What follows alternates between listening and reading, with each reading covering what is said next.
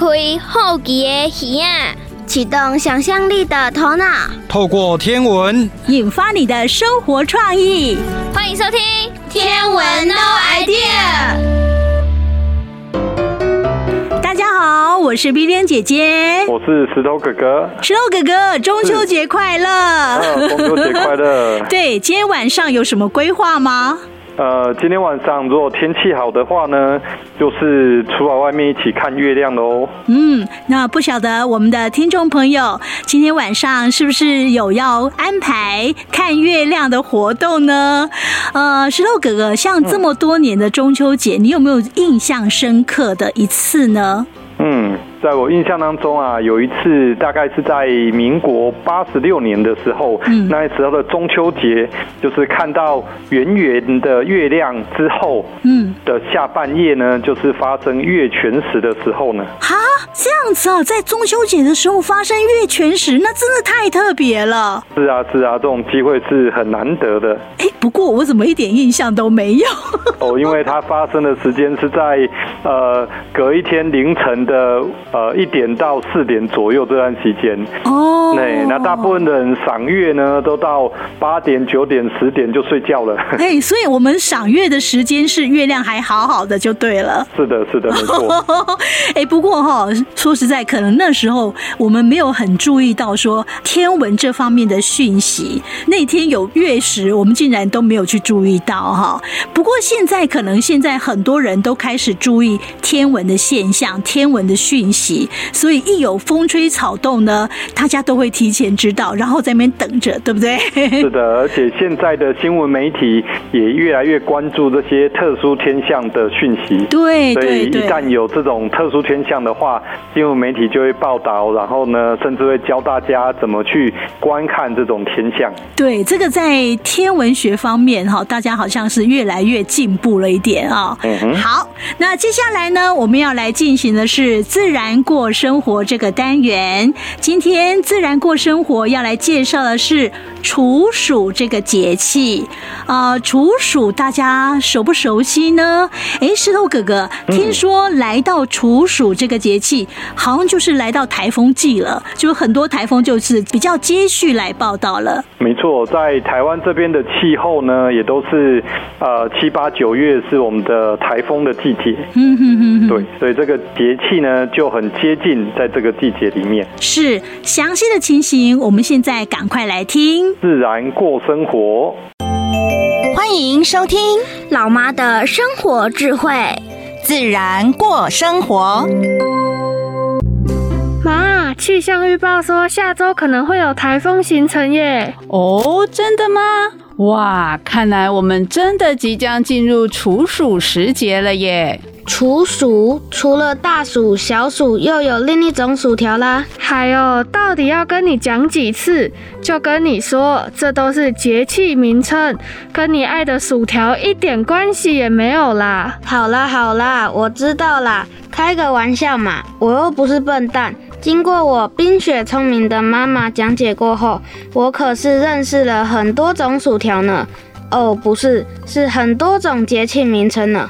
少拍马屁了，那我考考你，小暑是什么？那还不简单，小暑嘛，有个小，代表暑气还不算太炎热，指的是渐渐要感受到夏季炎热的时节。哦，不错嘛，那大暑呢？大暑，这就不得不让我自夸一下我举一反三的好能力啦。小暑既然是渐渐炎热，大暑有个大，当然是指一年当中最最最热的时候咯。哦，干那得导游，真是看不出来，看来你除了吃以外，还真的是有两把刷子呢。那当然，也不看看是谁生的。吼、哦，马屁精一个！妈，你看姐姐啦，一天到晚只会骂我。好啦好啦，姐姐跟你闹着玩的啦。不过弟弟，你真的很棒哦，都有把妈妈介绍过的节气名称记下来呢。那用你聪明的小脑袋猜猜，妈妈刚刚说的处暑会是什么样的节气形态呢？嗯，处暑，处暑啊，我知道，应该是说一直处在夏天的意思。耶、yeah, ，夏天久一点，冷气多吹一点，冰淇淋也可以多吃一点。啦啦啦，我太爱处暑了。呵呵，马上停止你那不切实际的夏季梦吧！用膝盖想也知道，怎么可能会一直处在夏天？妈，你快告诉我们，到底什么是处暑？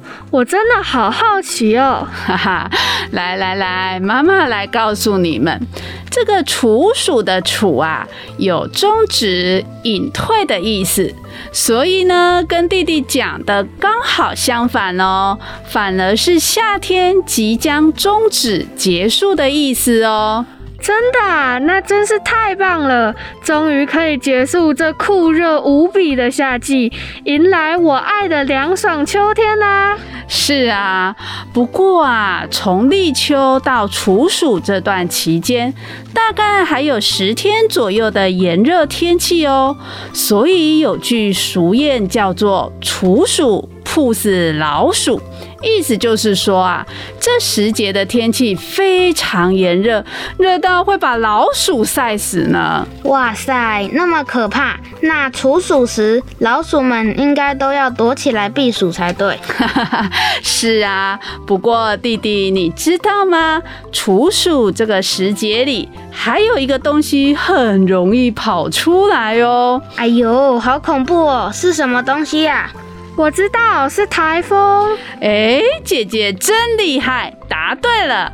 处暑时节啊，也正值台风频繁的季节，而台风呢，就常常带来豪雨。所以呀、啊，有一句俗谚叫做“唔惊七月半鬼，只惊七月半水”，意思就是说七月是鬼月。但是啊，这七月最可怕的不是鬼，而是台风啊、水灾啦、啊。尤其这个时候，二期稻作已进入运穗期，最怕雨水过多了。如果台风来袭，农民的灾情可惨重了，所以才会有另一句农谚叫做处暑若逢天下雨，纵然碣石亦难留，道尽了农民们害怕处暑时节台风来袭的担忧啊。农民们要看天吃饭，真的是好辛苦啊。不要说他们担心，连我都好害怕台风的来袭呢。那妈妈，处暑时节除了要做好防台准备外，还要留意什么呢？嗯，处暑时节虽然早晚温凉，中午气温仍然很高哦。名义上秋季已经来临，但是啊，暑气没有完全消退，所以才会有争秋夺暑的称号。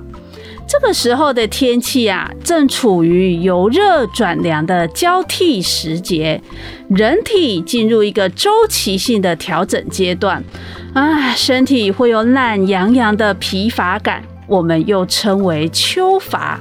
所以这时候呢，最适合帮我们的身体啊润肺养胃，可以多吃点蜂蜜啊、海带啊、黄瓜，都是不错的选择哦。另外啊，处暑之后也代表天气变冷变干，为了预防秋燥，也要多喝开水，以及食用新鲜蔬果，少吃辛辣跟煎炸等热性的食物哦。嗯，看来处暑时节除了要提醒老鼠躲起来避暑以外，我也得好好的来吃点温润的养生食材，调养我的身体，准备过冬咯。吼，看你这满身的肥肉脂肪，不用特别调养，也绝对有本钱度过寒冬啦。妈，你看姐姐啦，又笑我胖。哈哈哈，好啦好啦，不生气。来来来，妈妈来帮你调杯蜂蜜水，让你润润肺，养养身。哼，还是妈妈对我最好了。接下来我们要来进行的单元是历史上的他。今天要介绍的是卡罗琳·赫歇尔。诶，石头哥哥，这是一位女性的天文学家哦。好特别哦。呃，有人称她为天文学灰姑娘，而且呢，她也是第一位女性的彗星猎手哦。嗯哼，因为呢，呃，在以前的年代里面，不管是呃中国这边还是西方的社会里面，通常跟科学有关的都是以男性为主。对。有女性呢，可以在这个领域做出一些贡献，其实在当初是相当特别的一件事情，而且是不简单的。嗯嗯哦，当初的社会还是啊比较重男哈轻女，女生好像就是要打扫啦、做家事。对，而且那时候的女生念书的也很少。哎，对对对，所以说她真的很了不起哎。详细的情形，我们现在就来听丽菁老师的介绍。哲学家也是天文学家，中国的天文学家跟西方的天文学家研究的是一样吗？让我们一起来看看历史上的他做了哪些事吧。好乖哟，雅雅，你在等我了耶。对呀，丽菁老师，当男生才有机会当科学家吗？嗯，现在机会是一样的，但是以前的确是如此。这样吧，这次我为你讲一些著名的女性天文学家的故事，好不好？好。那我们首先来听听这个历史上的她卡罗琳·赫歇尔的故事吧。卡罗琳·赫歇尔，全名卡罗琳·卢克雷莎·赫歇尔，一七五零年普鲁士汉诺威人，德国天文学家，第一位女性天文学家，第一位在英国皇家协会刊物上发表科学发现的女性，天文学的灰姑娘。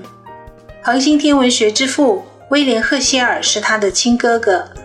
二十二岁以前，卡罗琳像灰姑娘一样是家里的仆人。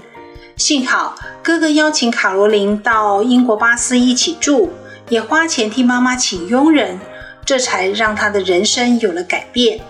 当时哥哥是教堂唱诗班指挥，卡罗琳学习歌唱。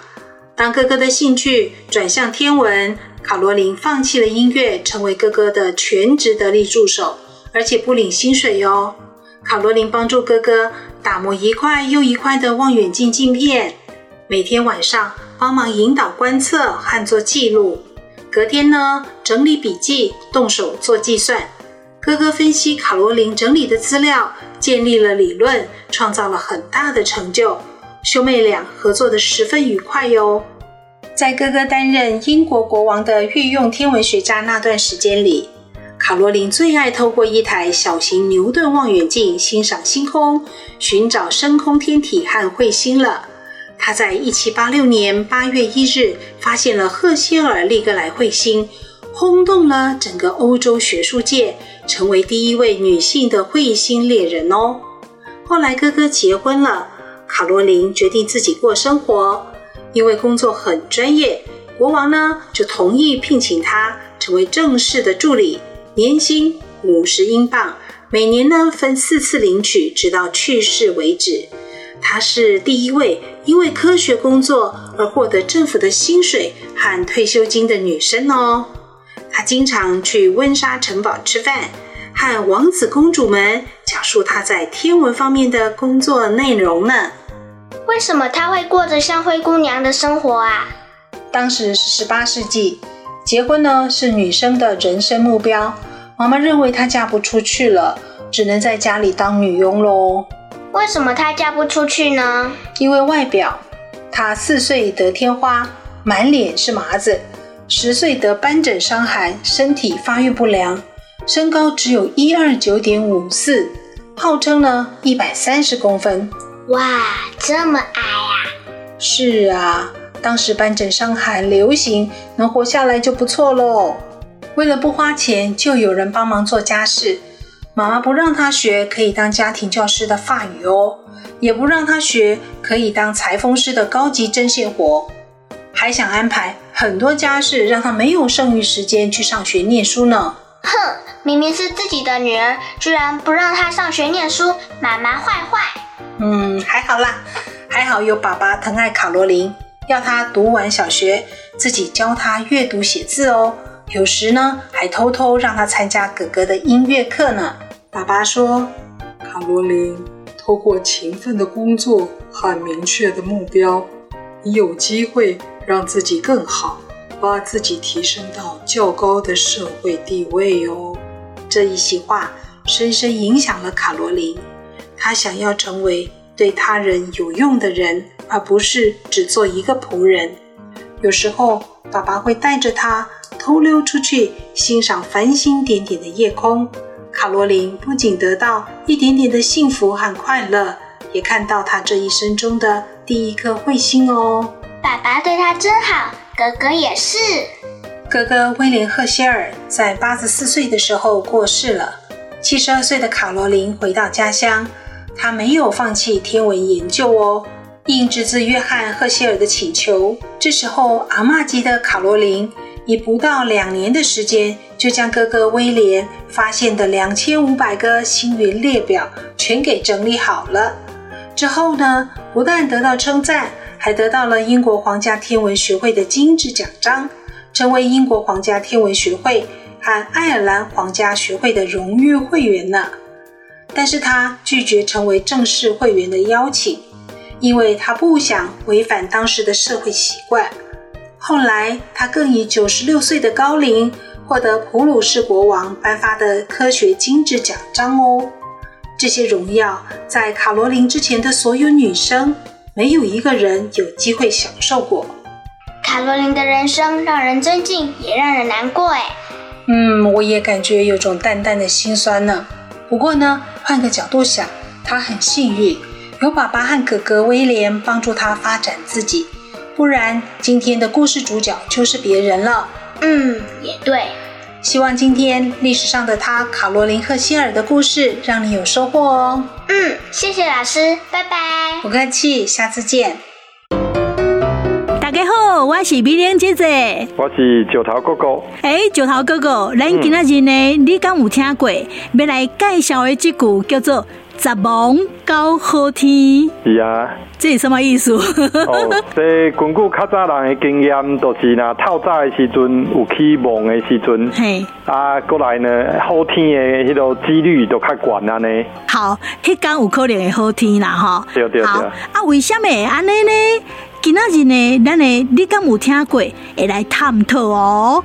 哎、欸，石头哥哥，咱之前跟他讲，你敢有听过？好像有介绍类似的迄个天气谚语嘛，是关系到大芒跟好天的关系，对不？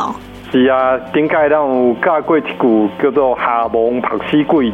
哦，啊，即嘛是十芒九好天。哎、欸，其实意思差不多啦，吼，拢是讲，诶，一早起那大忙吼，啊，其实迄天会好天就对啊。对对对。详细情形，咱即马赶紧来听。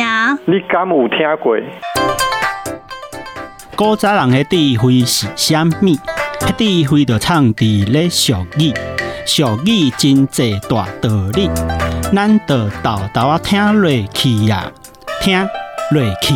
你敢有听过？各位听众朋友，大家好，我是黄文宏老师，我是周银山老师。今仔日你敢有听过的节目，要为大家小解台湾俗语是“十芒九好天”。来，咱来做伙念一遍：“十芒九好天”。各位听众朋友，应该要都会记哩，咱要介绍这个芒芒就是啥物呢？来考周老师看卖。芒哦，就是咱讲的大芒啊，透早醒起来时，外口一阵白茫茫安尼，啊，叫做大芒。对，我相信啊，若有听过第一集的观诶听众朋友啊，应该有听过这个芒啦吼。啊，咱平常时啊，一年四季内底上后出现这个早起时的大芒是啥物的季节咧？一般就是对少热变做嗯，对热人变寒人的时阵，啊无就是对寒人变热人的时阵。哦，所以就是天气温度变化的时阵啦，所以有可能是伫秋天啊，还是伫春天的时阵咯。嗯，无毋对。啊，若是咧热人还是寒人打无吼，哦，啊，迄天真正天气就是变化，温度介大。啊、哦，那温度变化大，就会变做迄天是好天，是啥物原因呢？哦，咱先来讲为虾米会大雾？咱第一集应该有讲过，哦，大雾就是因为迄个水汽伫咧咱面头前变做小水滴。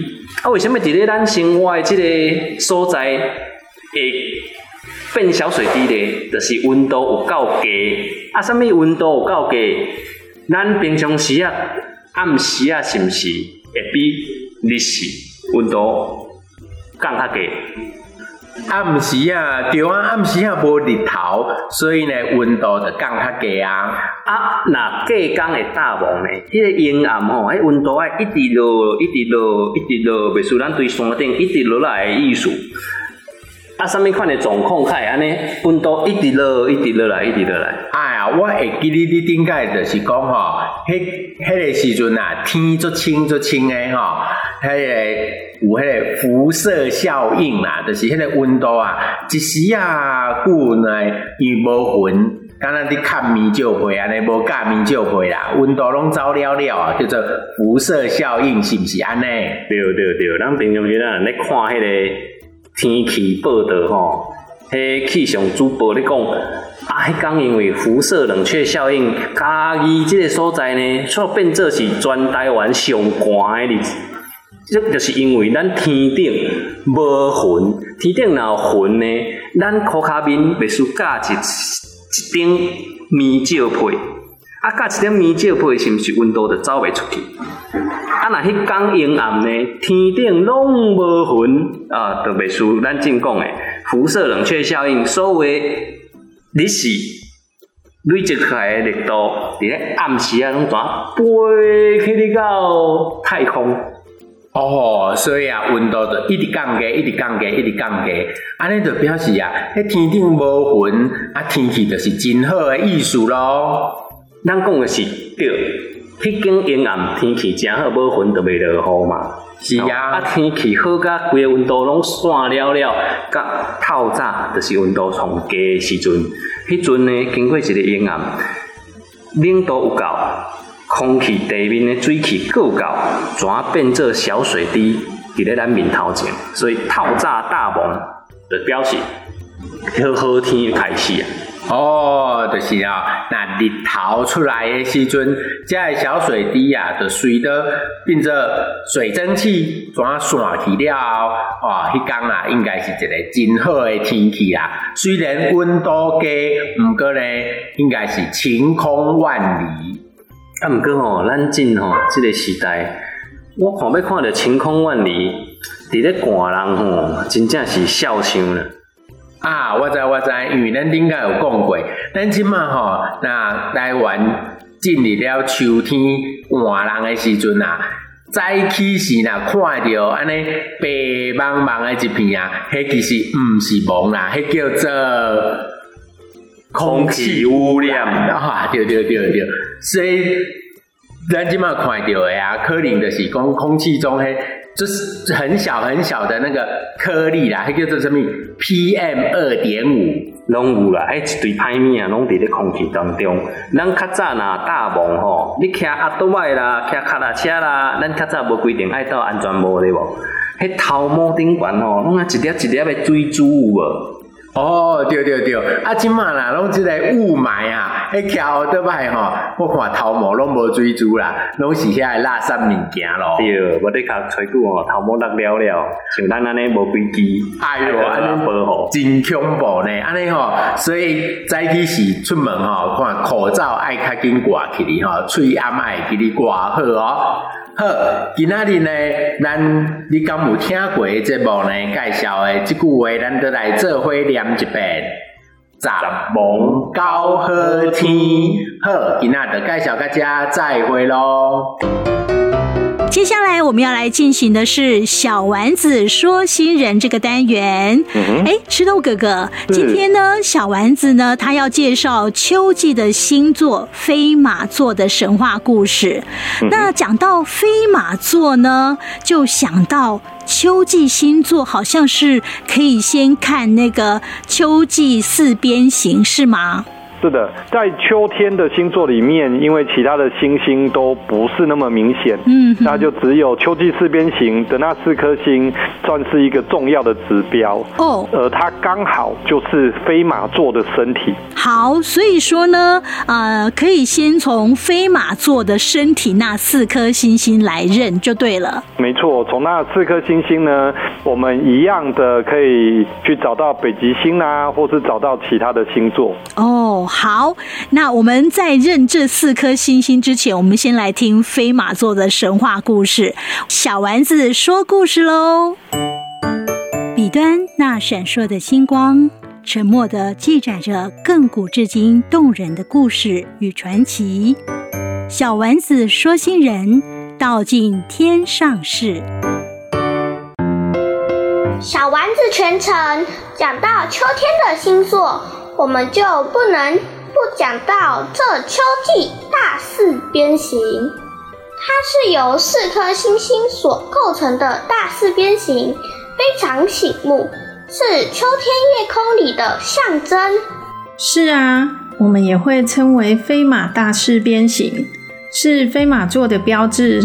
其中有颗星是和仙女座共用，以此星为顶点，勾勒出一个倒 A 型的，就是仙女座。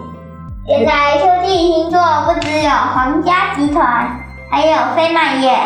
咦，是之前故事中美杜莎的血液诞生的吗？该不会是帮助帕修斯，所以被宙斯升到天空去了？你就别自个瞎编了。我们就来听听帮助王子的飞马星座故事。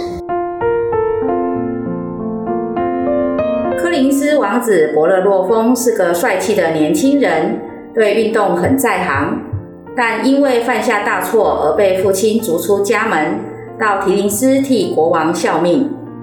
国王的妃子爱上伯勒洛峰，向他告白：伯勒洛峰，我喜欢你，你要跟我在一起吗？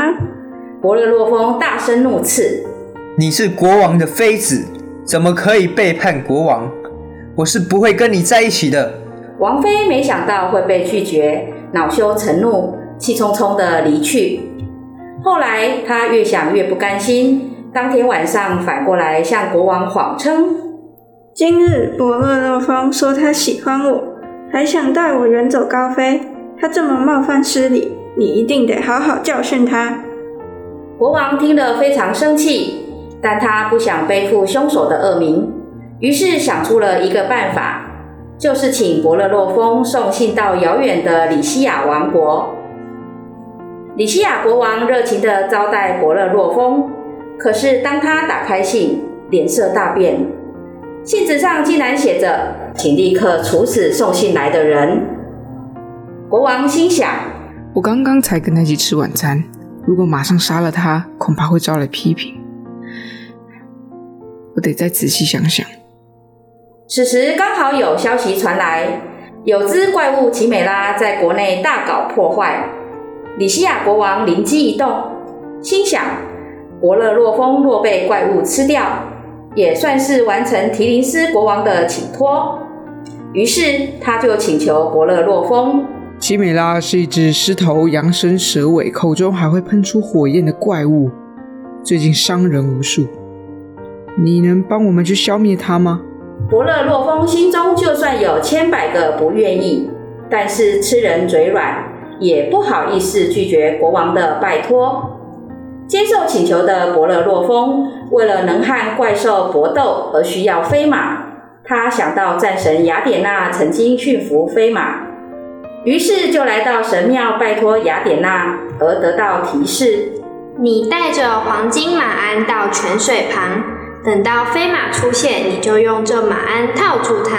伯勒洛峰在泉水旁等了三天三夜，果然等到飞马出现，他趁飞马低头喝水时，迅速将马鞍套上。黄金马鞍的魔力让飞马完全听从伯乐洛峰的指挥，他立刻跨上飞马，前往奇美拉的所在地。伯乐洛峰骑着飞马左闪右躲，惊险避开奇美拉喷吐的火焰，又连续放出箭矢，才成功消灭了奇美拉。但里西亚国王还是不死心，接二连三派出更危险的任务给他。但凭借着飞马的帮助，伯乐洛峰都能一一完成。里西亚国王非常佩服他的英勇，改变主意，决定将王位传给他。伯乐洛峰仗着自己立下的功劳，越来越得意忘形，竟然骑着飞马前往奥林帕斯山，妄想着自己在神殿能占有一席之地。这骄傲自大的举动触怒了众神，在飞往奥林帕斯山的半途中，宙斯收回黄金马鞍的魔力，飞马立刻恢复本性，将背上的伯乐洛峰甩落地面，而飞马则冲入天际变成星星。这就是飞马座的由来。宙斯飞马和别人不一样耶，是凭自己的力量飞上去的。是啊，听说飞马后来就住在奥林帕斯山的天厩里，与宙斯的神居生活在一起，而且是所有神马中最出色的。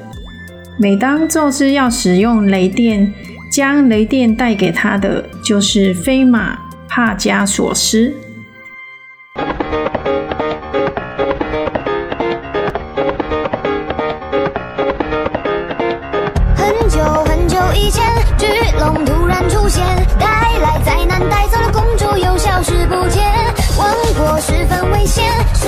谁最勇敢？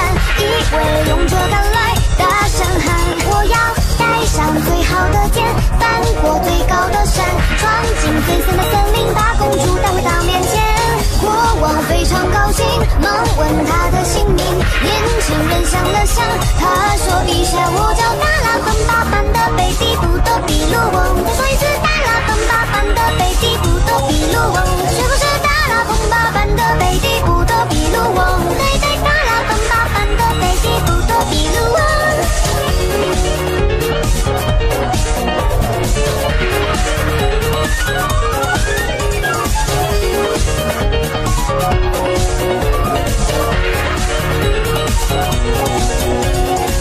英雄达拉崩吧，骑上最快的马，带着大家的希望从城堡里出发。战争怪兽来袭，获得十二金币，无数伤痕见证他慢慢升级。偏远美丽村庄，打开所有宝箱，一路风霜伴随指引前路的神月光。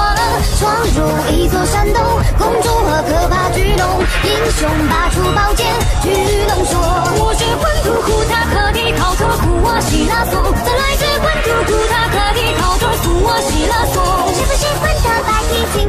但他不打马拉松，我对是混土库塔克的口中苏我洗了风。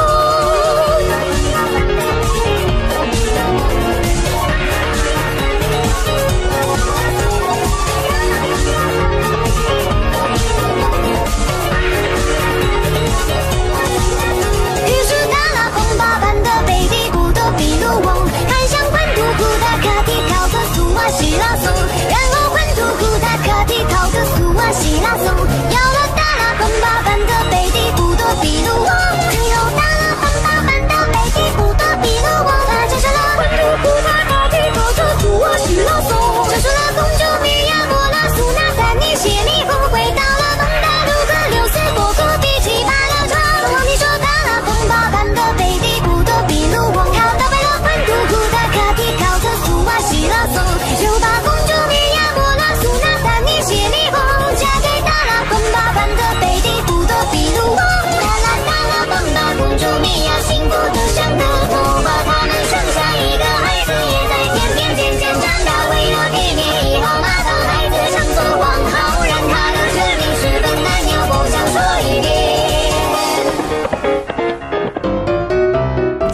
我们要来进行的单元是宇宙有道理。那今天呢，月亮姐姐要谈我们人类对太空的狂想曲。呃，石头哥哥，我们人类呢，每天呢看着天空，对天空上面呵呵有很多的想象哦。那其实也因为人类对太空有太多的想象，所以才会有那个动力啊，去运用各种科技来解开天文的奥秘，对不对？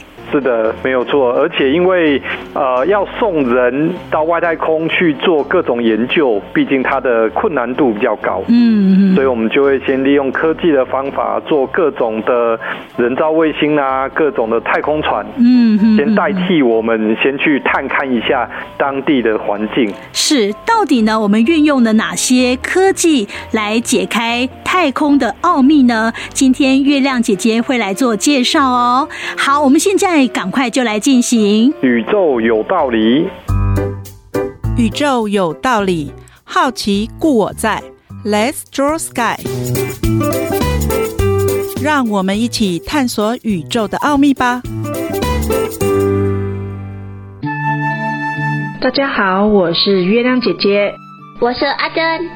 今天我们要来跟大家分享的主题是太空狂想曲。几千年来，人们对于浩瀚的宇宙充满想象。古时候的人们就常幻想着飞到天上去。阿珍，你知道有什么故事呢？我知道嫦娥奔月。哇，阿珍好厉害呀、啊！其实外国人对于飞上太空也有很多的想象哦。来，你看一下，这是一八六八年法国人儒勒·凡尔纳所写的《从地球到月球》书中的插画。阿珍，你觉得他们是用什么交通工具呢？好像一个椰子耶。阿珍好有想象力啊，这应该是一个太空船吧。因为科技的进步，这些想象已经逐渐成真喽。科学家已经发射了许许多多的太空探测船到外太空去探险，并且获得许多宝贵的资料。你知道世界上第一颗人造卫星叫什么名字呢？史波尼。没错，就是史波尼克一号人造卫星。第二次世界大战以后，在一九五七年，苏联率先发射了这一颗人造卫星，成为第一颗进入地球轨道的探测船，震撼了整个世界，也开始了美苏两国之间持续二十多年的太空竞赛哦。美国的科学家为了赶上苏联的科技，完成了人类登月的梦想。从一九六一年起，进行阿波罗太空飞行计划。登陆月球的第一个人是谁呢？阿姆斯壮。没错，就是阿姆斯壮。经过了多年的努力之后，发展出各式各样的火箭，也为后来的太空探险奠定了良好的基础哦。世界上最大的人造卫星是哪一个呢？ I S S。Bingo， 就是 I S S 国际太空站。在阿波罗计划经过了四十年以后，科学家在外太空建造了一架最大的人造卫星，一直到现在为止，都还有二到六位太空科学家在上面从事各种科学研究。那么大的人造卫星，我们在晴朗的夜空有机会直接用眼睛就可以看到国际太空站从天空经过，它的亮度有时候会跟金星一样亮哦。那你知道我们台湾也有发射人造卫星吗？ Formosa。 没错，对于太空的探测，我们也不落人后。在二十二年前，福卫一号探测船载着国人的梦想飞向太空，这是台湾迈向太空的里程碑，也成为全球第三十三个拥有卫星的国家哦。福卫一号探测船载有三项科学仪器，最主要的任务就是观察海面生态环境的变化。目前已经发射的福尔摩沙卫星总共有一号、二号、三号、五号跟七号哦。除了在地球周围探测以外，各国的科学家也不断地发射探测船到其他的星球去探险。哎，阿珍，你知道哪一个星球被拜访的次数最多呢？火星。没错，科学家对于火星探测最有兴趣，发射了很多太空船到那边哦。让大家印象最深刻的就是好奇号。这一台探测车的任务呢，是探测火星的气候及地质，采集火星的土壤样本和岩星进行分析。号传回来的照片让科学家相当的兴奋，因为它证明火星上曾经有水的存在哦。除了火星以外，科学家对于拥有漂亮光环的土星也很有兴趣，规划了复杂度最高的土星探测任务。他们发射了卡西尼惠根斯号探测船，这个任务拍摄到土卫二表面有羽状物，科学家推测这是一个冰冷的喷泉喷发的现象，里面可能含有水的成分哦。惠更斯号探测器也拍到土卫六泰坦表面有类似地球河流或是海岸线的地貌，科学家也推测上面是否含有水或其他的液体。这一次的任务，科学家还做了一件有趣的事情，在二零一三年七月十九号那天，卡西尼号探测船拍下了这一张回望地球的照片。北美地区的人们也摆好姿势，同步朝向天空挥手，对对着遥远的卡西尼太空船微笑。可惜的是，在二零一七年九月十五号，卡西尼号完成了任务，便进入土星的大气层烧毁了。卡西尼号好伟大！因为科技的进步，太空船的速度可以越来越快，缩短了飞行的时间，所以科学家想要到冥王星，他们制作了新视野号探测船，以每秒 十六点二六 公里的速度，相当于高铁两百倍的速度往冥王星飞去。这是有史以来脱离地球速度最快的探测船哦。在靠近冥王星的时候，新视野号让我们首次清楚看到冥王星真实的面貌，上面有山脉、河川，还有像蛇皮一样的地形。当它完成对冥王星的观测后，继续朝向古柏带前进，未来将传回更多令我们惊奇的影像也说不定哦。阿珍，你知道有史以来距离地球最远的太空探测船是哪一个呢？航海家一号。没错，在历经四十三年的旅行后，它目前已经飞到了太阳系的边界，即将离开太阳系，也成为了一艘星际太空飞行器喽。从航海家一号探测船传回来的影像中，有不少令人惊讶的重要发现。在经过土星北极的附近时候，发现了围绕着北极有六边形的漩涡哦。航海家一号好厉害啊！听完今天的介绍，有没有对太空探测任务更加了解的呢？哦，想要知道更多天文知识，我们下一集再见喽，拜拜。接下来我们要进行的单元是数字 A 天文。哎，石头哥哥，嗯，你有太空梦吗？哦，有啊，小时候就是看头上的天空，就会想改天能够上去一趟多好啊。哦，那你想成为一位太空人吗？哦，有这样子的愿望哦。哎，不简单哦，我跟你讲，今天呢数字 A 天文要告诉大家怎么成为一位太空人，它有一些条件的设定，而且呢、嗯、还要接受很多很多的训练哦。是啊，我们先来听数字 A 天文的介绍，听完之后你再做决定还来得及哦。欢迎收听北回二三五数字 A 天文。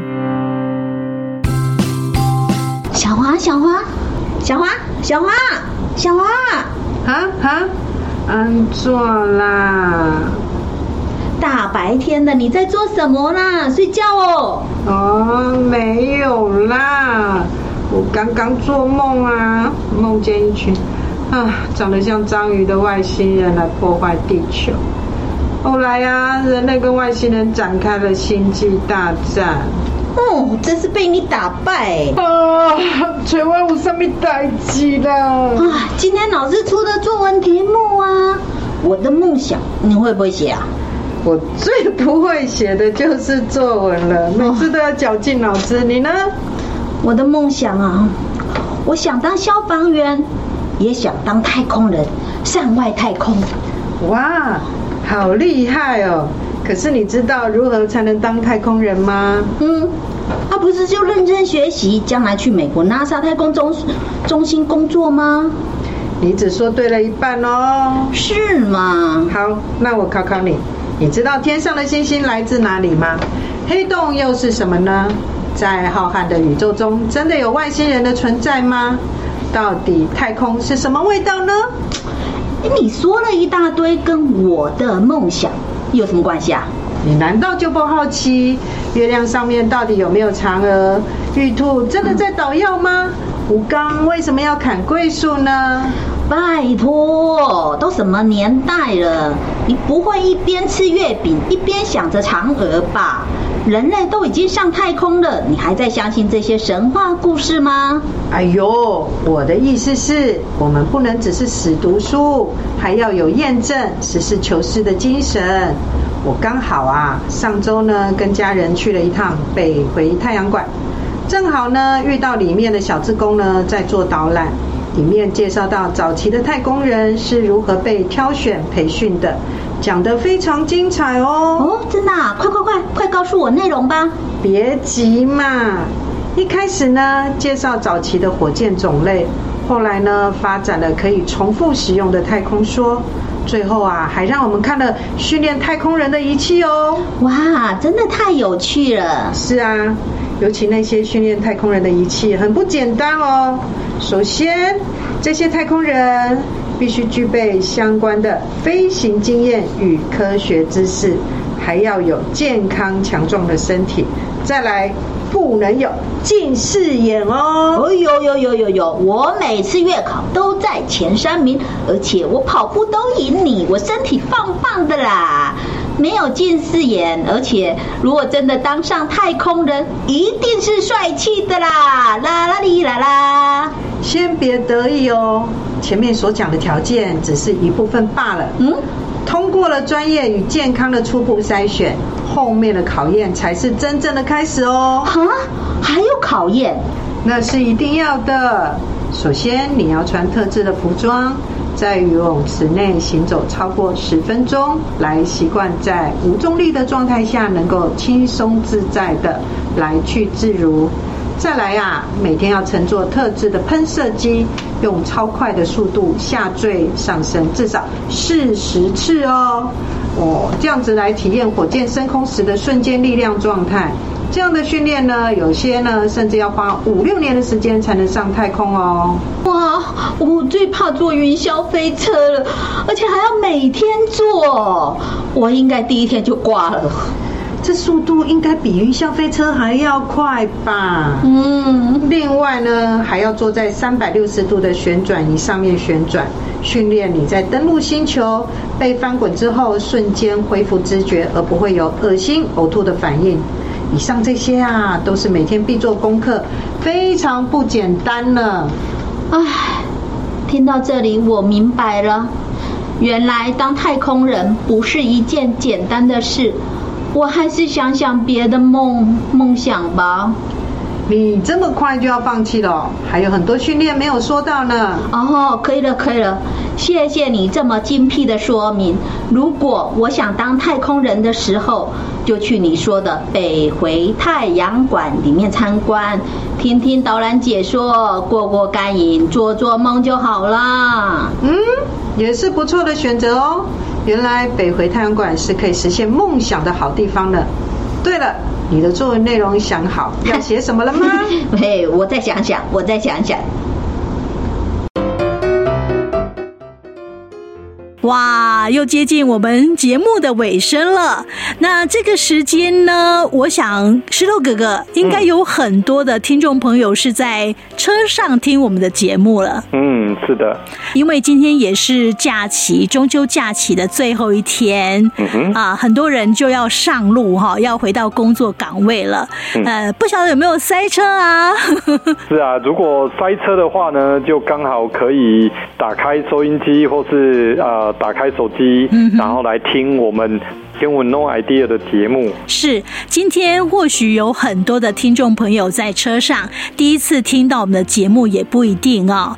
那你如果觉得说，哎，竟然有这么有趣的天文节目，好难得哦，那你之前没有听到的话没有关系，我们这个节目呢，啊，它有非同步收听的方式，有两种方式。第一个是 Podcast 的部分，那你可以呢 Google 搜寻一下 yes 五二加一 啊，就可以可以啊看到我们之前二十几集，从第一集到二十几集的音档都在这上面，你可以随点随听哦。如果你觉得很有趣，也可以啊推荐给我们家里面的小朋友啦，或是我们的亲朋好友啊，大家一起用非同步收听的方式来收听。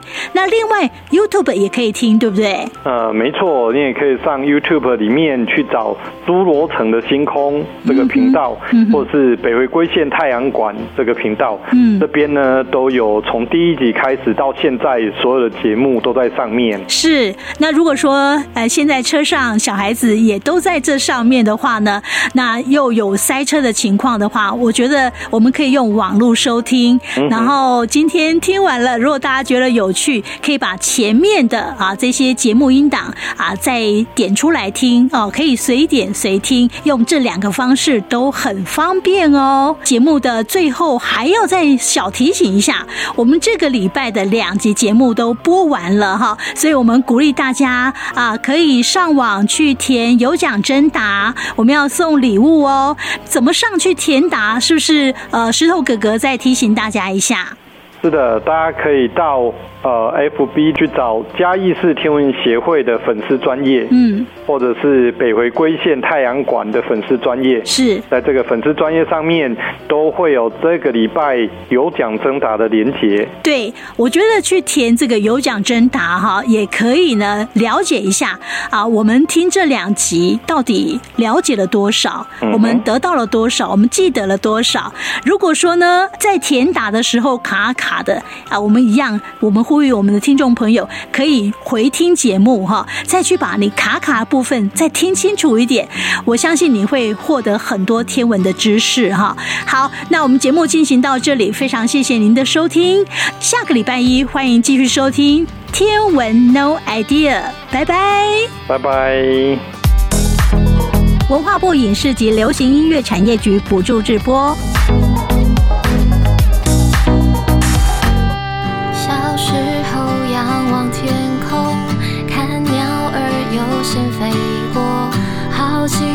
想着云朵，它的背后会藏些什么？